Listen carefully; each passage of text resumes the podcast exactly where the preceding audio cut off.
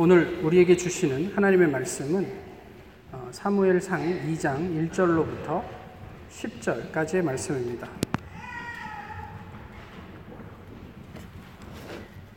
구약 성경 사무엘상 2장 1절로부터 10절까지의 말씀입니다.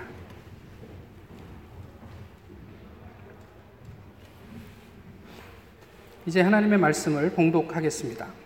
한나가 기도하여 이르되 내 마음이 여호와로 말미암아 즐거워하며 내 뿔이 여호와로 말미암아 높아졌으며 내 입이 내 원수들을 향하여 크게 열렸으니 이는 내가 주의 구원으로 말미암아 기뻐함이니이다. 여호와와 같이 거룩하신 이가 없으시니 이는 주밖에 다른 이가 없고 우리 하나님 같은 반석도 없으심이니이다. 심히 교만한 말을 다시 하지 말 것이며 오만한 말을 너희 입에서 내지 말지어다.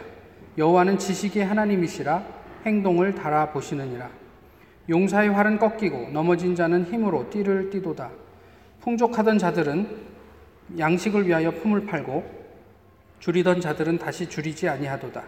전에 임신하지 못하던 자는 일곱을 낳았고 많은 자녀를 둔 자는 쇠약하도다.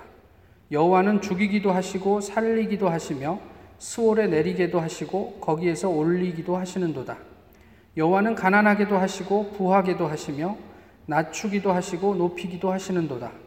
가난한 자를 진토에서 일으키시며 빈궁한 자를 거름더미에서 올리사 귀족들과 함께 앉게 하시며 영광의 자리를 차지하게 하시는도다. 땅의 기둥들은 여호와의 것이라 여호와께서 세계를 그것들 위에 세우셨도다. 그가 그의 거룩한 자들의 발을 지키실 것이요 악인들을 흑암 중에서 잠잠하게 하시리니 힘으로는 이길 사람이 없음이로다. 여호와를 대적하는 자는 산산이 깨어질 것이라 하늘에서 우레로 그들을 치시리로다. 여호와께서 땅 끝까지 심판을 내리시고 자기 왕에게 힘을 주시며 자기의 기름 부음을 받은 자의 뿔을 높이시리로다 하니라. 아멘.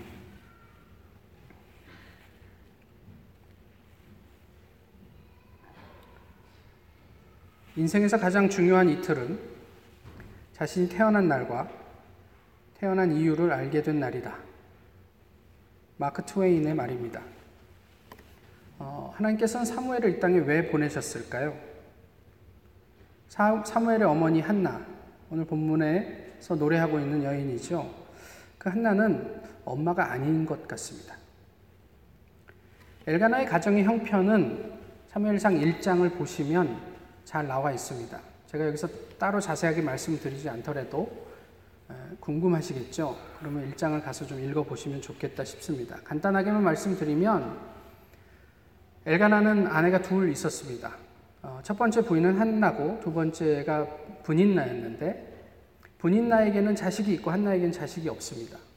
성경의 표현대로 분인나는 자식이 생긴 다음에 본처인 한나를 굉장히 격동시킵니다. 그래서 한나가 먹지도 못하고 항상 그 자식이 없는 것에 대한 어떤 안타까움에 어, 눈물을 흘리며 기도하던 여인이었습니다. 남편의 위로가 위로가 되지 않던 어, 상황이죠. 그 한나가 하나님의 전에서 기도합니다. 성경은 무엇이라고 얘기하냐면 오래 기도했다 이렇게 얘기해요. 그리고 그의 모습을 어, 소리는 내지 못하고 입술만 달싹달싹 거리고 있었다 이렇게 이야기를 해요. 지나가다가 우연히 제사장 엘리가 한나의 기도하는 모습을 보고 술 취한 여자라고 생각했습니다. 그러니까 얼만큼 오래 기도했는지 성경은 구체적으로 이야기하지 않지만 이 여인이 간절한 마음으로 하나님 앞에 기도하면서 이미 몸과 마음이 지쳤어요. 그리고 더 이상 힘을 낼 수 없을 정도로 기도하고 있는데 그것이 흡사, 술 취해서 이렇게 늘어져 있는 사람들, 사람처럼 보였던 것 같습니다. 엘리가 한나에게 말합니다. 술 취해갖고 하나님 전 앞에 이렇게 나와 있는 것은 합당치 않다. 그때 한나가 힘을 내서 엘리 제사장에게 이야기하죠. 저는 술 취한 것이 아닙니다. 내 마음에 하나님께 토로할 것이 있어서 정말 간절한 마음으로 괴롭게 하나님 앞에 기도하고 있는 중입니다. 얼마나 무한했겠어요. 저희가 엘리에 대해서는 좀 잘 뭐 어느 정도 알고 있지만 엘리는 적어도 그 한나의 모습을 통해서 어 그냥 자기가 판단한 것 뿐이지 그 마음과 그의 영혼까지는 잃지 못했습니다. 하나님께서 어 경고하시고 그러다가 내가 너를 버리게 될 것이다 라고 말씀하셨지만 또 그런 제사장이었지만 어, 한나의 그런 마음을 어, 알게 되고 그를 축복합니다. 사실 저희가 기대하는 것은 그래도 건강한 목사, 건강한 어, 어, 교역자에게 세례도 받아야 하고 신앙 교육도 받아야 하지 않습니까? 기도도 받아야 하고. 그런데 엘리는 당시에 그렇게 존경받을 만한 제사장이 아니었어요. 그런데 이 엘리의 축복을 받고 한나가 어떻게 했냐? 1장 18절에서 집에 돌아가서 먹고 얼굴에 다시는 근심의 빛이 없더라. 이렇게 성경은 이야기하고 있습니다. 상황이 바뀐 건 하나도 없습니다. 여전히 자기는 무자한 여인이고 당시의 어, 문화 속에서 자식이 없는 여인은 하나님에게 저주를 받았나? 내지는 하나님께서 이젠 더 이상 너랑 상관하지 않고 기억되지 않는다라고 생각할 만큼 이게 괴로운 일이었어요. 그래서 한나 기도했던 것이죠. 한나의 기도 제목은 무엇이었습니까? 아들을 주십시오. 어, 인것 같지만 성경을 좀 자세히 읽어보시면 사실 한나의 기도 제목은 아들이 아니었습니다. 만약에 그랬다면 내가 아들을 주시면 아들을 돌려드리겠습니다. 서원하면 안 되죠. 저에게 아들을 주십시오. 라고 했어야죠. 한나가 기도했던 목적은 11절에, 1장 11절에 자세히 보시면 알겠지만 하나님께서 저를 기억하신다면 그럼 저에게 아들을 주십시오. 그럼 제가 그 아들을 하나님께 다시 돌려드리겠습니다. 이렇게 얘기한 거예요. 그러니까 아들 자체가 목적이 아니고 내가 여전히 하나님에게 기억되고 있는지 그것을 나는 확인하고 싶습니다. 내가 여전히 하나님의 자녀로 의미가 있는지 하나님 그거 한 번만 확인해 주십시오. 내가 원하는 것, 뭐 분명 아들이겠죠. 그런데 그것보다도 나는 내가 하나님의 자녀인지 아닌지 그것부터 확인해 보고 싶습니다. 이게 한나의 기도의 내용이었어요. 그리고 자신의 서원대로 3년 후에 아들 사무엘을 하나님에게 돌려드리죠. 엄마가 아니에요, 엄마가. 오늘 세례도 받았지만 이 아이들 3살쯤 되면 제일 귀여울 때입니다. 그 아이들을 엄마가 어딘가에 떼어놓을 수 있다? 하나님께 드리는 것이 뭐 꼭 성전에 데려다 놔야 하는 것 뿐이겠습니까? 만약에 제가 뭐 그런 상황에 있는 교인을 만났다 그러면 아, 너무 극단적으로 생각하지 마라. 어, 애가 이제 자기 앞가림 할 때쯤 되면 그때 뭐 신학교를 가도 되고 뭐 목사가 돼도 되지 않겠냐. 왜 이렇게 극단적으로 세살 젖대 나이를 성전에 갖다 놓으려고 하냐. 이렇게 충고했을 것 같습니다. 엄마라면 어떻게 세 살짜리 아이를 포기합니까? 그런데 그녀는 사무엘의 엄마임에도 불구하고 어떻게 그 아이를 포기했을까? 참 독한 여인이다 싶습니다. 오늘 본문은 그런 상황에서 아들을 성전에 두고 한나가 하나님 앞에서 부른 감사와 기쁨의 노래입니다. 이제는 1년에 한 번밖에 볼 수가 없어요. 뭐 매번 와서 일주일에 한 번씩 볼 수 있는 것도 아니고 1년에 한 번씩 성전에 와서 기도해야 할 때 와서 자기 아이가 잘 크고 있는지 한번 보고 그러고 돌아갈 수밖에 없는 상황이에요.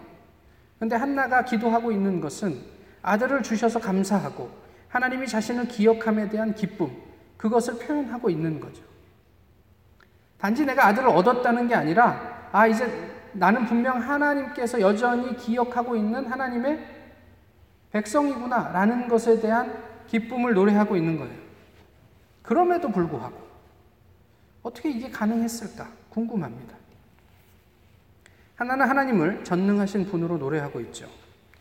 주권자 앞에서 3절의 이야기인데 교만이나 오만을 경계하고 있습니다. 뭐 욥의 이야기를 보는 듯도 하고 또 욥의 친구들을 보는 듯도 합니다. 어, 자식이 없으면 하나님이 너를 생각지 않고 있다는 얘기야. 그 틀 속에서 벗어나지를 못하는 거예요. 그런데 우리가 마치 모든 비밀과 경륜을 다 아는 것처럼 하나님 앞에서 자신하지 말라고 얘기를 해요. 어쩌면 어, 오르바에게 한 얘기였을까요? 하나님께서 내게 자식을 줄지 누가 알았겠느냐? 마치 내가 하나님께 저주받은 여인인 것처럼 그렇게 자신하지 말라. 뭐 이런 이야기를 하고 있었는지도 모르겠습니다. 그러면서 3장 마지막 부분에 여호와는 지식의 하나님이시라 행동을 달아보시느니라 라는 말 이야기를 하고 있죠.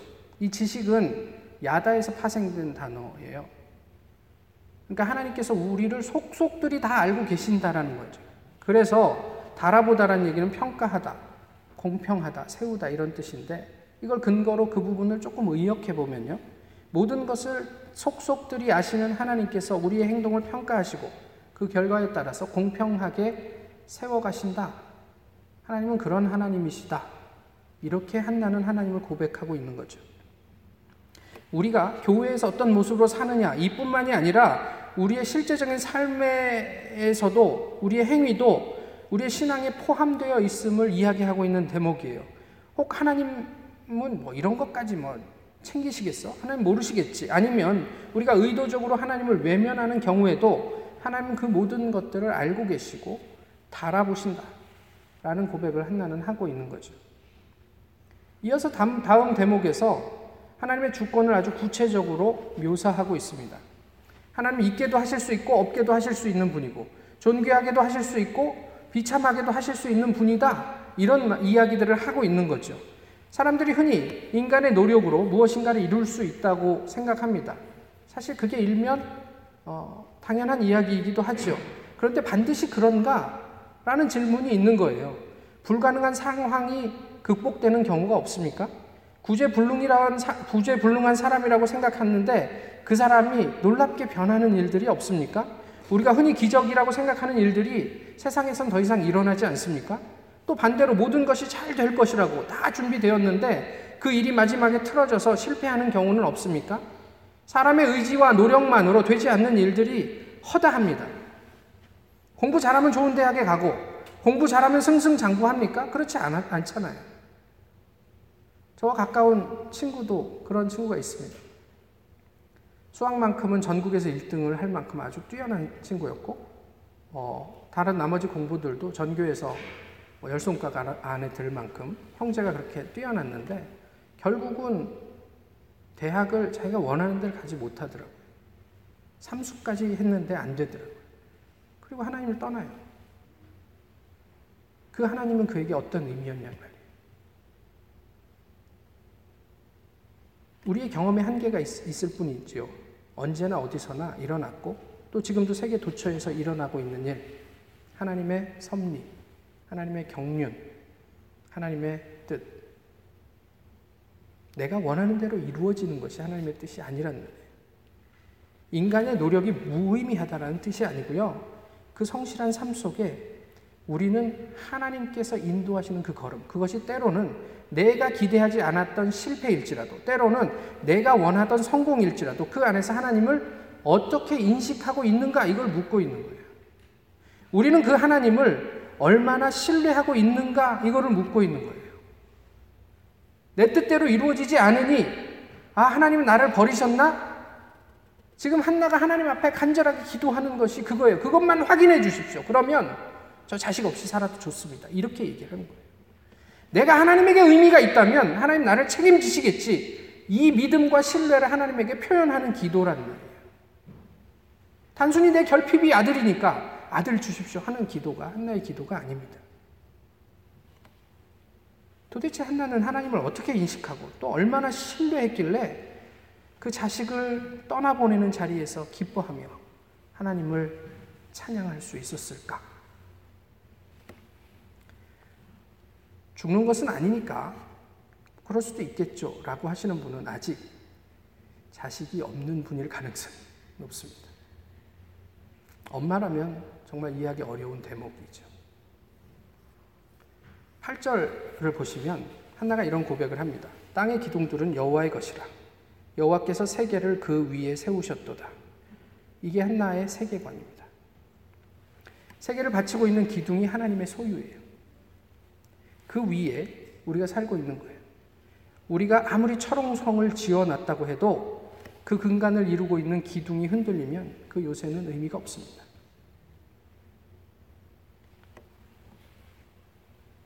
무엇으로 우리의 철옹성을 삼으시겠습니까? 박사 학위로요? 인생의 연수로요? 경험으로? 지식으로? 우리의 명예나 부귀로? 우리의 권세로? 가능할까요? 삼풍백화점이 너무 오래전에 무너져서 이제는 다 기억에서 사라져 갔지만 서울 강남 노른자위 땅 위에 지어놓은 초호화 백화점입니다. 그 안을 장식하고 있었던 화려한 것들, 또 그 안을 거닐었던 뭐 존귀한 사람들. 남녀노소, 지위고하, 빈부 귀천을 막론하고 속절 없이 삼풍백화점 무너질 때 쓰러져 갔습니다. 그런 절박한 상황 속에서 생존했던 몇몇 사람들이 있었죠. 그렇지만 그것은 그들이 박사학위를 가졌기 때문에 부자이기 때문에 세상에서 권세가 있기 때문에 살아난 것은 아니었습니다. 기둥이 부실해서 무너지는 건물 안에서 우리의 모든 외적인 조건은 어떤 구실도 하지 못했습니다. 하나는 이, 이런 모든 것들이 하나님의 영향권 안에 있음을 알았던 여인입니다. 사무엘을 포기하는 것이 아들을 잃어버리는 것이 아니라 하나님을 얻음으로 자신과 아들이 사는 길임을 알았던 여인이었어요.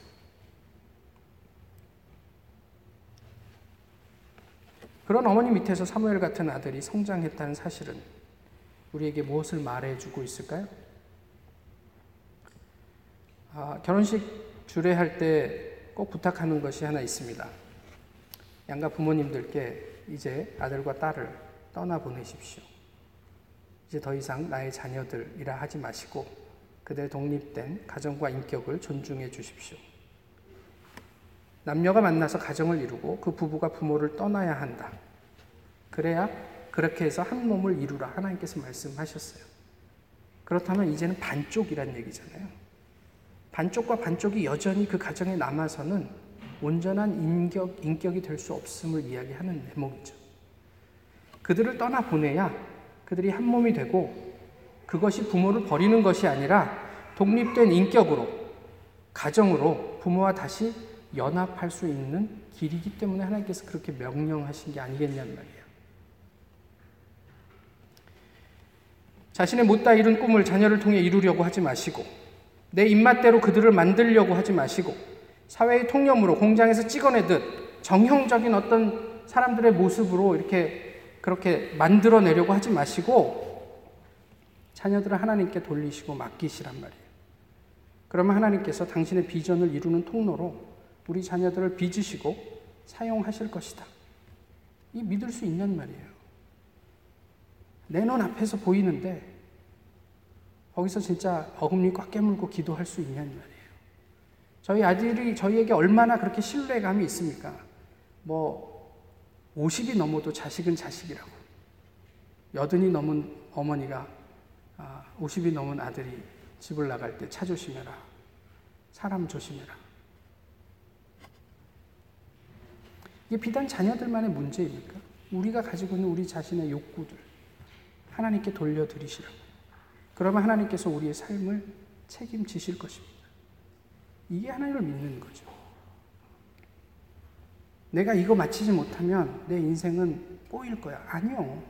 하나님께서 우리를 이 땅 가운데 이루고 싶은 하나님의 비전이 있으셔서 보내셨다면 우리가 확인해야 될 건 하나님 여전히 저에게 저는 하나님에게 의미가 있는 사람입니까? 그것만 확인해 주십시오. 하나님 책임지시겠죠. 내가 만들어가는 삶, 뭐 하나님께서 이루어 주시는 삶, 외적으로는 비슷해 보일지 몰라도요. 그 영적인 영향력은 결코 견줄 수 없는 것입니다. 기억하십니까? 하나님 저를 기억하십니까? 이게 한나의 기도의 내용이었어요. 하나님 저를 기억하십니까? 기억하십니까? 하나님 저의 서원을 기억하십니까? 하나님에게 여전히 의미 있는 존재임을 확인하며 이제 기도한 대로 저희 아들을 하나님께 돌려드리겠습니다. 기억하십니까? 이것이 한나의 삶이었어요. 어떻게 하나님을 섬기시겠습니까? 아니, 지금 우리가 섬기는 그 하나님은 내가 원하는 대로 만들어 놓은 우상입니까? 아니면 영원부터 계시던 하나님 그 자체입니까? 지금 우리는 무엇을 추구하며 무엇을 의지하고 있습니까? 눈에 보이는 세상입니까? 아니면 그 밑에 기둥을 떠받치고 있는 하나님입니까? 기억하십니까? 기억하십시오. 하나님만이 우리로 상황을 초월하는 기쁨을 누리게 하실 수 있는 분입니다. 하나님만이 우리로 모든 조건을 초월해서 평화를 누리고 즐거워할 수 있게 하시는 분이란 사실을 잊지 마십시오. 만약에 우리가 그럴 수만 있다면 그보다 더한 감사가 어디 있겠습니까? 감사절입니다. 뭐 1년에 한 번씩 특별하게 감사하는 절기이긴 하지만 이 감사절 기억하십시오. 온 세상을 창조하시고 주관하시는 전능자 하나님께서 우리의 아버지이시라는 사실을 그 아버지가 우리를 그저 두지 않으실 것이라는 사실을 믿는 만큼 우리는 어떤 상황 속에서도 하나님께 감사하고 어떤 처지 가운데서도 하나님을 기뻐할 수 있음을 오늘 성경은 우리에게 가르쳐 주고 있습니다. 기도하겠습니다. 귀하신 주님, 오늘도 저희 주님 앞에 이렇게 예배하게 하심을 감사합니다. 특별히 감사절을 맞아 하나님께 찬양하며 기뻐하게 하심도 감사합니다. 허락하신 말씀대로 저희가 더욱 하나님을 신뢰하고 그 안에서 기쁨을 누리며 주님을 마음껏 찬양할 수 있게 하옵소서. 저희의 삶이 상, 상황을 초월하는 감사와 아, 즐거움이 있게 하여 주옵소서. 주님을 기대하며 예수 그리스도의 이름으로 기도하옵나이다. 아멘.